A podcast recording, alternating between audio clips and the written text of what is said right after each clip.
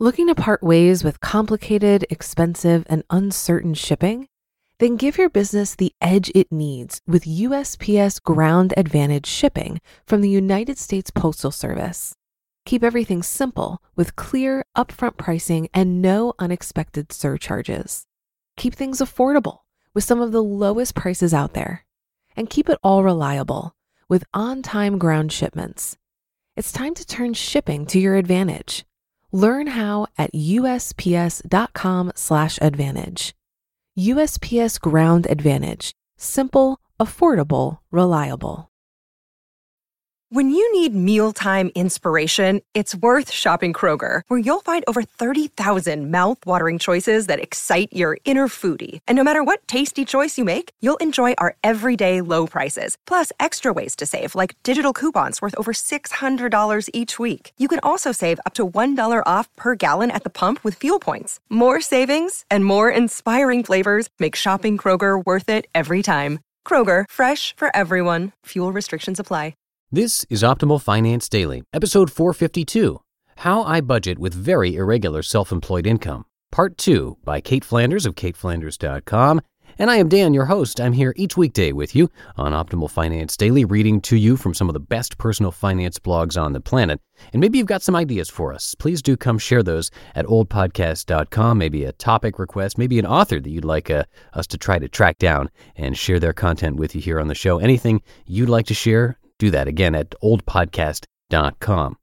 Now, today's a continuation from yesterday, so if you're new here, I would recommend listening to yesterday's episode first, otherwise, you'll only be hearing the back half of this article. And before we get to it, if you've been listening for a while, you probably already know that we give away books to random people on our mailing list, and that happens on the first of each month, and that's coming up pretty soon. So if you want a chance to win, make sure you join. It's totally free. Just enter your email address at oldpodcast.com. That's O L D podcast.com. For now, let's hear part two of Cait's post as we continue optimizing your life. How I Budget with Very Irregular Self Employed Income, Part 2 by Cait Flanders of CaitFlanders.com. Before I quit my full time job, my monthly budgeting strategy could have been broken up into a few simple steps pay off both credit cards, personal and business, invest set amount for retirement, stockpile what was left over, invest extra lump sum for retirement at the end of the year. It was a lot easier to pay off my cards completely, save for retirement, and have extra money available when I knew there was more money coming in every couple of weeks. And not just more money, the same amount of money every payday. Spending, saving, and investing felt so much easier back then. This year, it has looked more like this set aside 25% for taxes, pay off personal card monthly, pay off business card every two to three months, sometimes carrying a small balance, invest smaller set amount for retirement monthly, stockpile what's left over so I can repeat these steps every month until the next big payday, and do some quick tax calculations before I invest an extra lump sum for retirement at the end of the year. In writing that out, it's fascinating for me to look at how many mindset shifts I've had to make over the years. First, being self employed means you absolutely have to become a saver, at least for your taxes, if nothing else. I've heard way too many horror stories of small business owners not saving enough for tax time, then getting hit with $10,000 to $25,000 tax bills. That would bankrupt some people. In becoming a saver, it's also interesting how important the balances of all my bank accounts is to me now. I don't feel safe unless I have at least $15,000 cash, 10,000 in savings, and at least 5,000 in checking. I also have my tax money, but that's totally separate. The other mindset shifts I've had to make are around carrying debt and investing. Regarding the business credit card I don't pay off monthly anymore, that's new for me this year. And the mindset shift is this I have the money, but I don't want to touch my savings unless I absolutely have to. This goes against the usual personal finance advice you'll read out there, but having the savings is more important to me than being charged a little bit of interest, and the interest I earn on my savings far outweighs what I've been charged. And I'm not continually adding to my debt, digging myself into a hole. There have been just a few months where I've carried a small balance over and been charged interest for it. Whenever a big payday comes, I pay it off, and this feels okay to me right now. I'll write about my investing strategy closer to the end of the year when my numbers are more final. Right now, I can tell you that choosing to adopt an abundance mindset and applying it to my investing strategy has been working for me.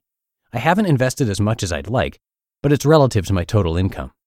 And I think that's the point I want this new budgeting strategy to reflect. It's about my total income now, not my payday income or monthly income anymore. I can't rely on monthly income because that's not how I've set up my revenue streams. Instead, I have one small monthly source of income and then a handful of bigger ones paid sporadically throughout the year. Knowing that, I can't maintain my old budgeting strategies. Instead, my behaviors are more like those of a squirrel now. When I get a good source, I make sure my immediate needs are met and then stockpile what's left over so I have enough to survive for a few months. Considering that I focus on my total income now, you might be curious to see how it's broken up each quarter. As of today, I've earned a little over $51,000 in 2017, and I've earned almost the exact same amount each quarter so far, the quarters being those in your usual calendar year January to March, April to June, July to September, and October to December. Those numbers will change soon, though. Since being self employed, quarter four has always been my highest earning time of the year. I know I'll earn at least $15,000 more this quarter, but there's potential for that to double or even triple with the new mindful budgeting. That means my total income for the year will be a minimum of $66,000, which is an average salary here. But if mindful budgeting does well, it could be closer to a six figure salary. If that happens, my new budgeting strategy would require me to save more for taxes, pay off my cards, then help me make a lump sum investment for retirement and stockpile the rest for however many months it'll be until my next payday. Because that's what life looks like now. There are months with big paydays and months with little to no income at all. Before I quit my job, I hadn't prepared myself for this, and I will say it is not for the faint of heart. I still have moments when I don't feel comfortable with how irregular it is, or when I hate not being able to save more on a regular basis. But that's not where I'm at in my business yet. This is. I would love to get to a place where I'm earning 90,000 plus every year because I've done enough calculations to see that's the amount that would allow me to run my business, pay my taxes, and invest the amount I really want to for my future. That's the one big thing earning irregular income has affected the future. That includes owning a small home one day and being able to adopt any dog, no matter what medical costs they have, and at least semi retiring. I'll probably write forever, but don't want to rely on income forever. I'm obviously all for living in the moment and am enjoying growing this blog and my writing business slowly, my own way, but I also care about the future. This post has gotten long enough, but we'll talk about that more later this year, too. For now, I will say thanks for being part of this ever evolving journey with me. I love being able to share these things with you, and I love that we can learn from each other and grow together here. Having honest money conversations is going to be a big part of the work I'll be doing in 2018, so consider this just the beginning. You just listened to part two of the post titled How I Budget with Very Irregular Self Employed Income by Cait Flanders of caitflanders.com. Looking to part ways with complicated, expensive, and uncertain shipping? Then give your business the edge it needs with USPS Ground Advantage shipping from the United States Postal Service. Keep everything simple with clear, upfront pricing and no unexpected surcharges. Keep things affordable with some of the lowest prices out there.